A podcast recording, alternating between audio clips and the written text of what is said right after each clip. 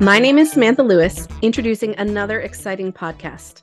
Leading today's podcast, we have Barry Render, author of the number one operations management title on the market. Today's guest is Miguel Gonzalez, Chief Procurement Officer at DuPont. Miguel and Barry will be discussing supply chain issues at DuPont. Thanks, Samantha. And Sam, thank you so much, Miguel, for joining us today. I'm no, thrilled to have you, and we have so many questions to ask you about uh, your company and about supply chain issues and your view of things.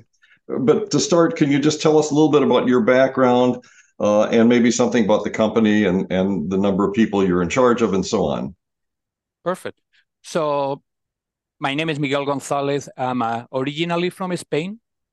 Then I joined the Navy early in, you know, in my career for six years after that, I worked for General Electric Plastics in Spain. With them, we moved to the Netherlands. In the Netherlands, I worked for GE and then for Nalco, part of Ecolab. With them, we moved to the US 21 years ago. And then in the US, I worked for Nalco, Kraft, now DuPont. So as you can see, it's a mix of industrial, chemical, food, electronics, aerospace, automotive, multiple industries most of my career has been supply chain, procurement, manufacturing, and Six Sigma. I'm a, a black belt certified. Hmm. And within DuPont, DuPont has around $13 billion of uh, revenue. And for us, for procurement, that means around $10 billion of spend under management.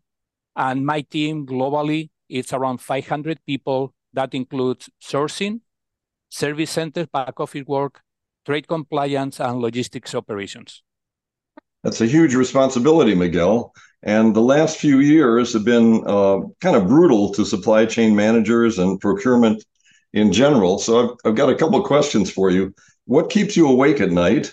And uh, how do you deal with all of these issues? And what are the crises that DuPont has had to face during these last four years? So, you know, what keeps me awake at night, it's what I don't know. and there is, you know, is what you know and what you can control. And then there are things you don't know or the things you can not control.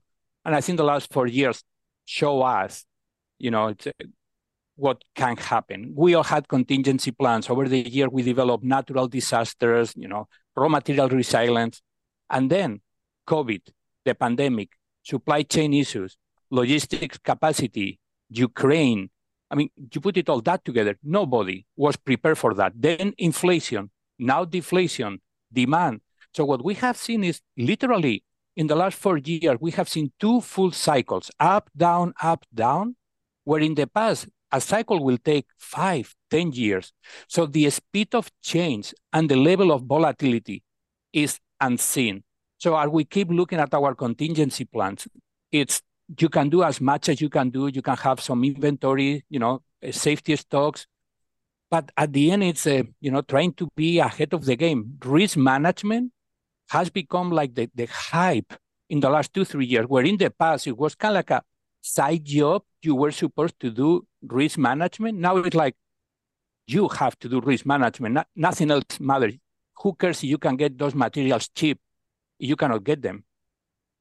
Interesting. Interesting. Have you had to in this period? Close any plants? Have you had to lay off workers at DuPont to deal with the supply chain problems? So we didn't, and uh, you know, sometimes say, "Oh, we got lucky," but no, we didn't. It's, it's not a question of luck. I think our long-term strategies pay off. So DuPont for years we have been about as part of the SRM supplier relationship management. We look at our critical suppliers, strategic partners. We build long-term relationships, and then during the pandemic, they took care of us because over the year we took care of them. So we had a lot of rescheduling. We did have to do a lot of, you know, uh, extra work, but we didn't shut down a plant. We didn't shut down any customers. And, you know, we did, you know, when you look outside, we did better than most. And yes, we can get some credit, but the thing at the end is the years of building those strategies with our strategic suppliers that paid off. Wonderful. How about your staff? I mean, was there a lot of pressure on them? Did you have major problems dealing with that? Yeah, it's a. I mean, come on. There was both personal and professional. We were all dealing with COVID and mm. you know lockdowns and families. And then on top of that, working from home, completely different from what we were used to. And then the world upside down. So this took a toll on everyone, all of us. We pay for it in terms of stress, mental health, you name it. Now we're slowly coming back to normal, but over that period of time, you know, we became leaner, do more with less. And with all these volatility, complexity issues, there is a point where people start to burn out. So you have to really take care of them because, you know, there is so much you can do and there is a lot of things you cannot do. But at the end, it's a, we know that the success of any company, any group, is about people. I mean, yes, you can talk about technology and tools. It's about people. If you don't have the right team, you don't have the right talent, if your team is not engaged, everything else falls apart. I'm glad you pointed that out. That's really, that is really important. Uh, you know, in the past, in procurement, uh, cost and price have been the number one issue. Has that changed now in this sort of new era? So obviously, we are procurement, so price it's important, cost is important, but I think by now most companies for and it has been a trend for the last years, it's it's about value creation. It's in may, and it it's different by category. Some some categories, don't take me wrong, it's all about price. It's extremely tactical, transactional. Who cares? You know, office supplies, you know, copier paper, I don't care. But those are few. In most of our categories on what we buy, both raw materials, logistics, and indirects, it's about creating value beyond savings. And when I by value, I mean where the real value for the enterprise is about how do we support innovation? How do you support growth, sustainability, regulatory compliance? Look what's happening in the last few years about packaging regulations in Europe. It's crazy human rights. That's how you create value. How do you avoid shutdowns? How do you support growth? Yes, price always is important, but I think over the years we realize it's becoming less and less important. Speaking of important, what would you view as your most important strength as your head of as your head of procurement? Ooh, so let me. So I guess it's. I mean, you think about DuPont as a company.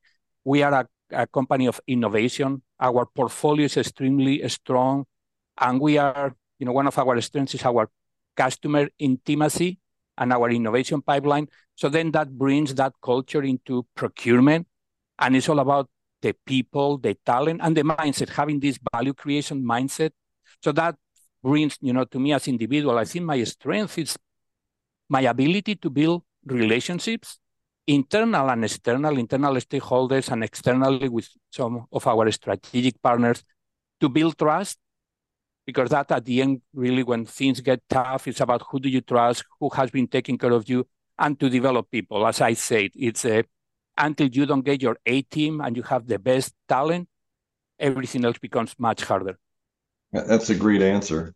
Uh, in our textbook on operations management, we deal a lot with supply chain risk. Um, is this something you think about all the time? Do you have a plan, strategy? It's something we always thought about it. Now is front page in everything we do. You know, enterprise risk management, ERM. Now we have fully dedicated teams. You know, I keep talking about four or five years ago.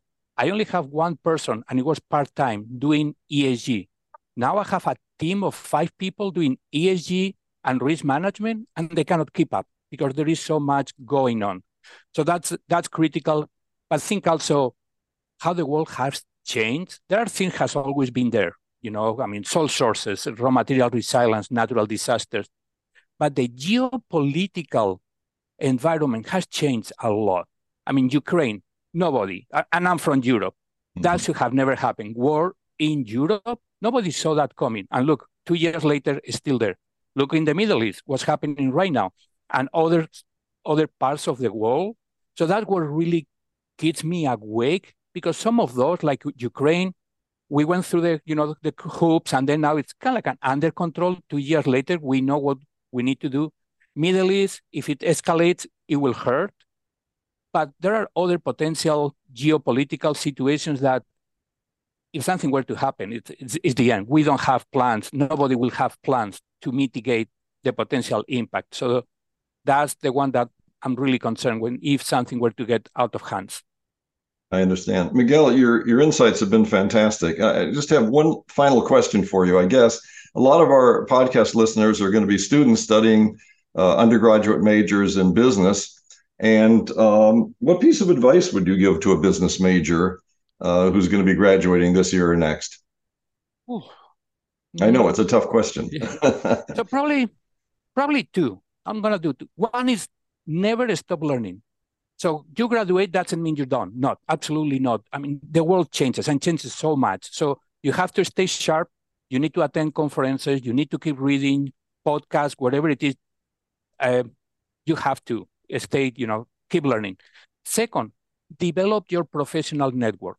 And I'm not talking Facebook. To a point, I'm talking LinkedIn. But you have to invest. You have to build that network of peers. You have your emotional support network, but also people you can reach out when you have a question, you have a problem. Your professional network. People can share with you best practices. Because at the end, it's not like we wake up in the morning and we are genius. No, we just listen and pick best practices, ideas from everybody around. We put them together and then we develop something that makes sense. So keep learning, invest in your professional network.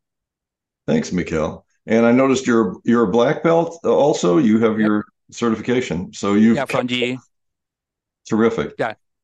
Thank you. It was just a pleasure having you on our podcast today. We thank you very much for your time. Look forward to talking to you again. No, thank you, Barry. Thank you for having me.